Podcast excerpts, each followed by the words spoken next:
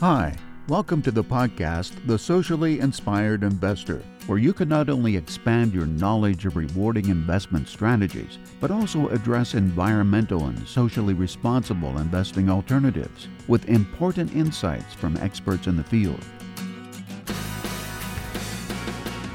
I'm Pat O'Neill.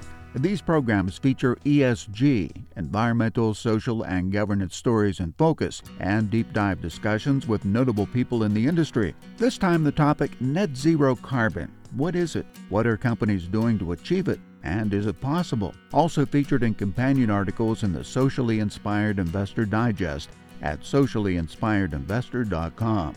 We hear a lot about net zero carbon these days, but what does that really mean?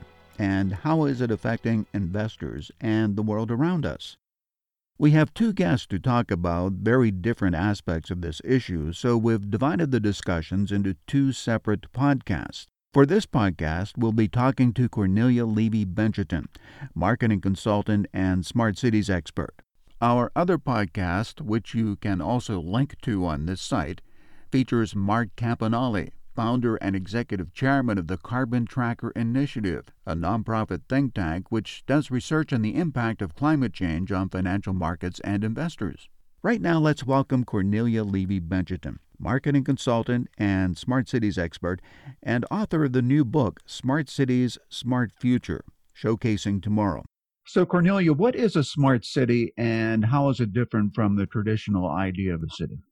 There are many definitions of a smart city, so it's uh, it depends on your perspective, and that's because there are just so many different pieces, parts, components, and elements of a smart city. There's the people element, the traffic, the infrastructure, the buildings. So it's it's a complex system of smart city. But the definition that I like to use is that smart cities put people first. It's all about being people centered. It's about solving real life problems people in every walk of life, people of every age group, uh, including people with disabilities. So it, there's really something for every kind of person in a smart city. And of course, the other definition is that it's a technology centered city. It's taking a, a regular city, which is a traditional simple town, like a rural community or rural city, and making it technology enabled.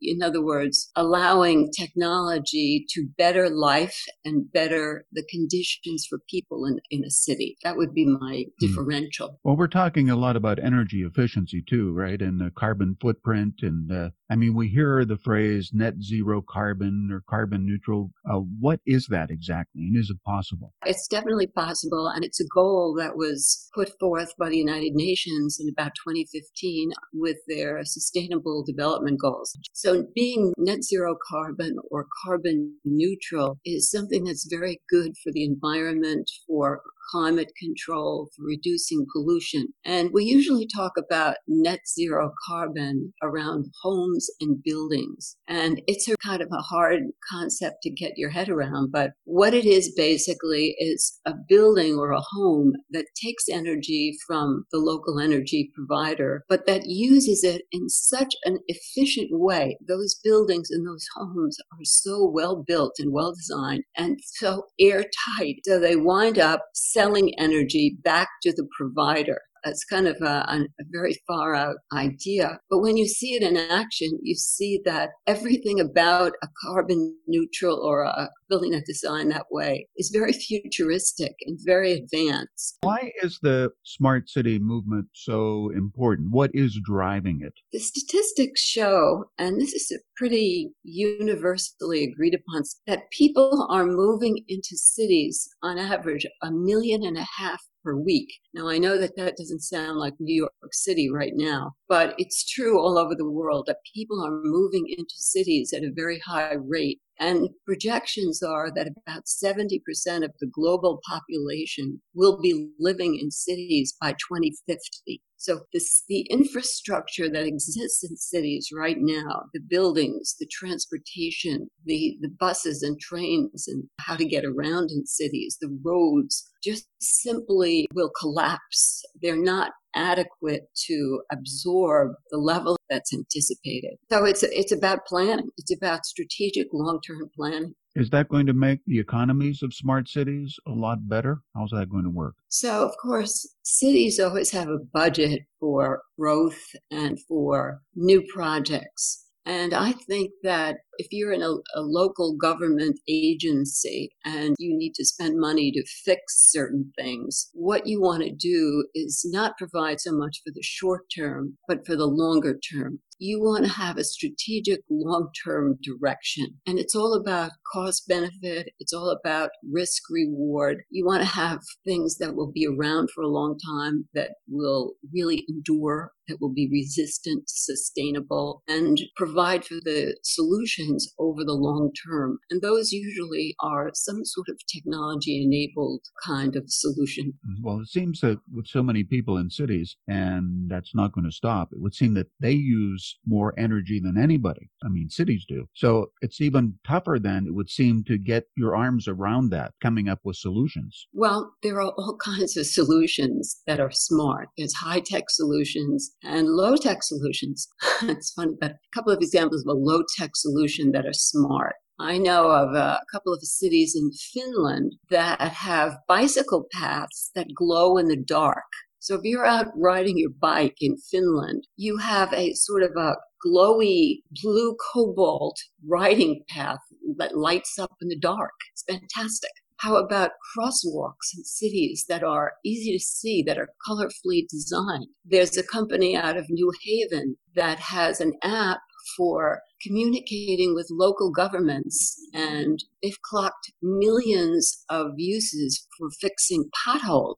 We know in the Northeast what a pain in the neck potholes are. And they have millions and millions of fixes all over the world, this global company, for fixing local problems. So those are some examples of lower tech situations that are smart. One of the big problems that a city government has is in managing their garbage collection. They have all these big noisy polluting garbage trucks that they send out to the trash stations, the trash receptacles. And unfortunately, they're frequently empty. So the trucks get out there and there's nothing to pick up. So it's a waste of time. It's a waste of energy. It pollutes the environment and it creates a lot of noise. Very bad. So the solution to that is a digitized garbage receptacle where there's a solar panel on the top and the solar panel creates energy that compacts the garbage. And when it's ready to be picked up, it sends a signal to the command station. Okay, we're ready. Come pick us up. Yes. And not only that,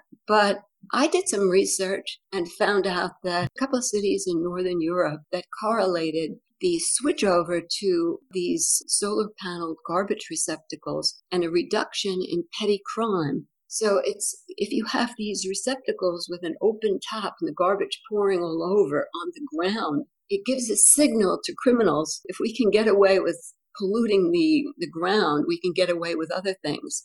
Similarly to what we did in New York City with the broken windows theory and cleaning up the graffiti on trains can reduce crime. But then we have an example, One Vanderbilt. This is a spectacular building right next to Grand Central. That's an example of a highly sophisticated and complex solution to transit, to buildings, and it's a showcase for public private partnerships. It caused the entire rezoning of Midtown Manhattan. So there are a lot of uh, big projects too we're talking about architecture and design and public transportation systems, all sorts of things that people use every day. Yeah, it's about a mindset of solving people's problems, problems from everyday experience, like crossing streets and having traffic lights that are, that make sense vis-a-vis the flow of traffic and the need for pedestrians to cross highways and, and streets to very complex design situations like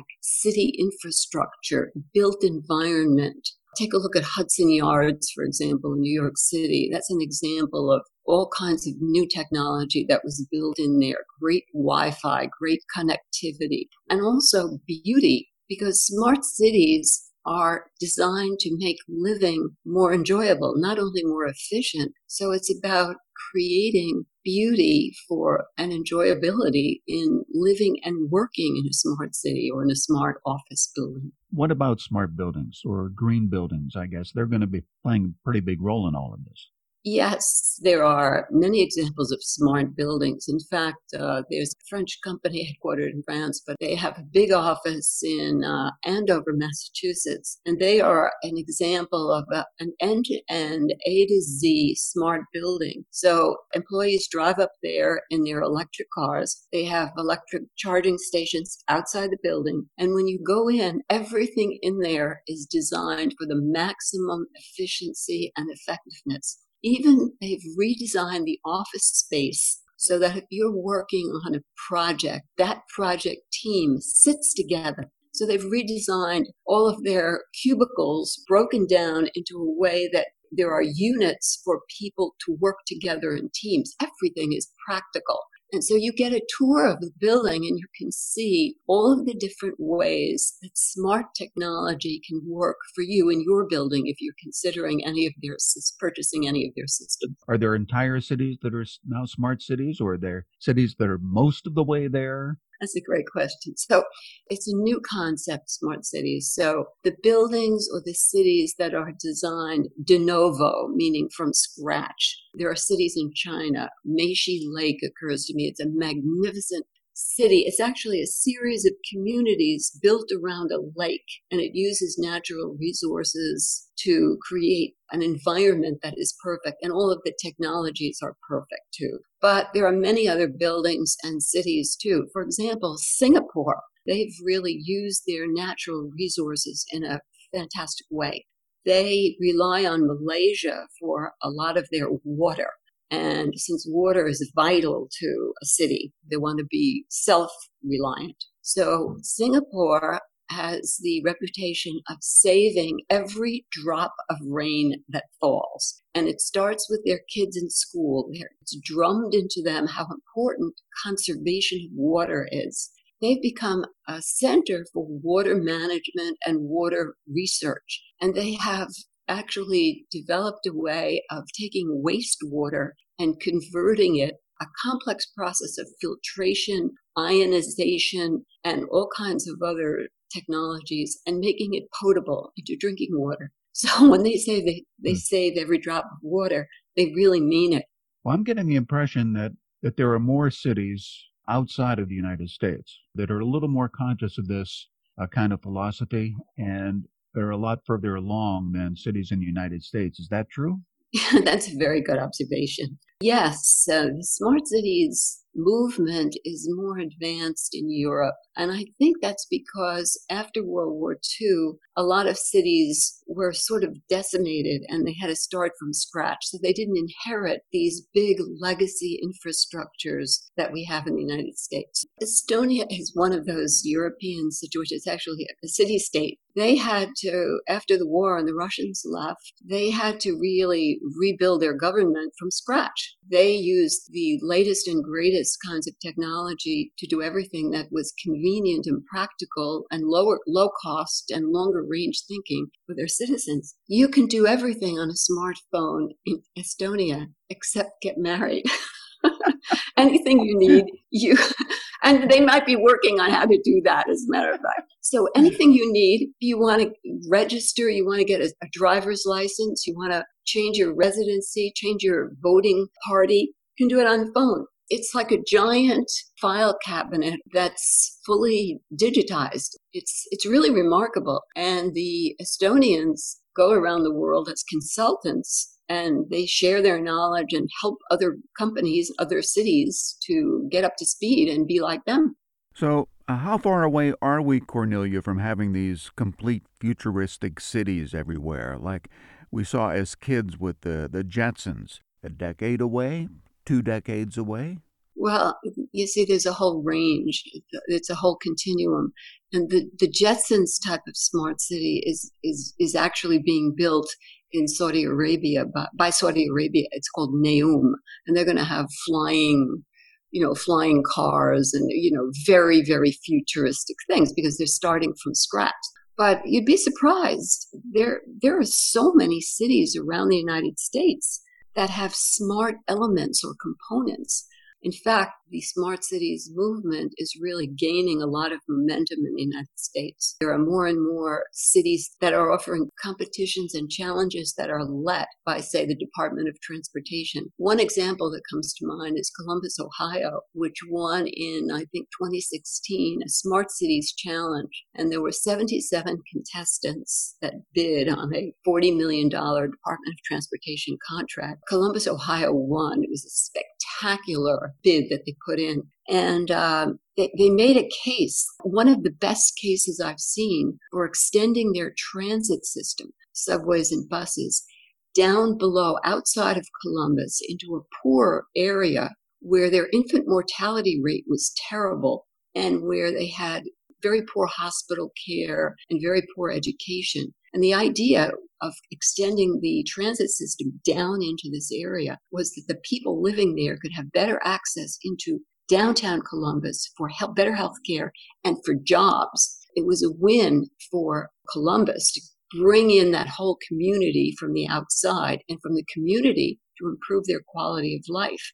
And they made a compelling case, but they didn't hide their learnings and what they were doing and why they won from the other 77 participants. They were mm. very open about sharing everything that they learned and everything that they did. And so it's the concept of a rising tide rising all boats. So everybody won who participated in the competition because they were able to share in the information. And that's how everything gets better. Well, I would imagine too that you wouldn't have to start from scratch necessarily, that there are other ways that you can adapt, retrofit the things that you have in a city rather than just tearing everything down and starting all over again. Sure. In order to do that, let's say you have traffic lights that need to respond adequately during an emergency. Let's say you have fires or police or, or emergency situations where you want all of the traffic lights to turn green in one direction where you want the police and fire to go. So what you'd want to do is replace the traffic light system with a smart system. One of them is called CertTrak. And you have to make sure when you replace your old legacy traffic light situation with a new system that will operate with the existing light poles and switches and everything else. You want to make sure that new components are compatible with what you have as you replace and retrofit old systems with new technology. And that is possible because a lot of these new innovations are based on open source technologies, open software and open hardware, meaning that they're free. The source codes are available to everyone. And so you can be assured that new traffic lights, for example, will work with your old traffic posts and with old systems and switches. So I guess that would also cut down the expense too. If you can use some of uh, what you've had before and change it into something new. Yeah, it's an iterative process and you want to to take it a step at a time. It's an evolution, not a revolution. as far as investors are concerned, looking at this whole big picture, what kinds of things should they be looking to invest in? What kinds of companies? Well, if you're interested in smart cities, anything that pertains to reduction of CO2 emissions, clean energy, saving the planet, reforestation, causes involving certain communities like the disabled, very important for transportation, transit, subways. We're in a whole series of installing accessible metro systems in, in New York elevators and subways. And that's a big project because we want to use the people resources that we have, including the disabled. We want them to be part of the community and be active. Telecommunications would be very important, Wi Fi companies, companies that make sensors, anything involving data. Because smart cities collect data and data needs to be processed, it needs to be stored, it needs to be analyzed. So companies that can analyze data that can that are involved with artificial intelligence, with machine learning, all of those are very, very hot companies and hot prospects for investment. Well, Cornelia, you've seen a lot of things. You've seen uh, what a lot of cities have done. You've um, done a lot of research into this, obviously. What really excites you about the smart cities movement, and what do you see looking down the road? Do you get really excited about? So, what excites me about smart cities is that everything is there the stimulation, the culture, the education, the cross fertilization, and the learning opportunities that come along with cities. But it's on steroids because it has also all of the new technologies that are fascinating and that can help people to have a better life and a better urban experience and work in a more enjoyable way. And certainly, I think the future is very bright. I see that the momentum will continue in smart cities. It's not going away. It's the demise of cities has been grossly over exaggerated, to paraphrase Mark Twain.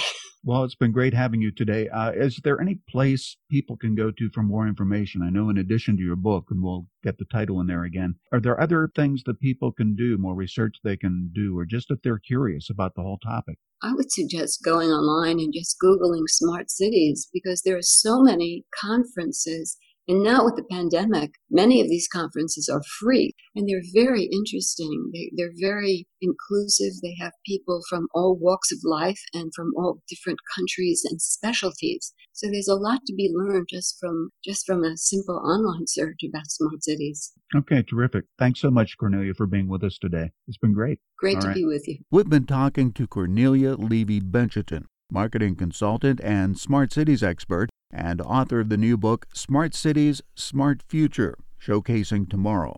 For more on the carbon net zero issue and its potential impact on our lives and on our investments, you can click the link on this site to our podcast with Mark Campanale, founder and executive chairman of the Carbon Tracker Initiative, a nonprofit think tank which does research on the impact of climate change on financial markets and investors. This podcast is copyrighted by Seasons of Advice Wealth Management. It is published and provided for informational and entertainment purposes only, and not for individualized investment advice. Please go to our website, soawealth.com, for additional information.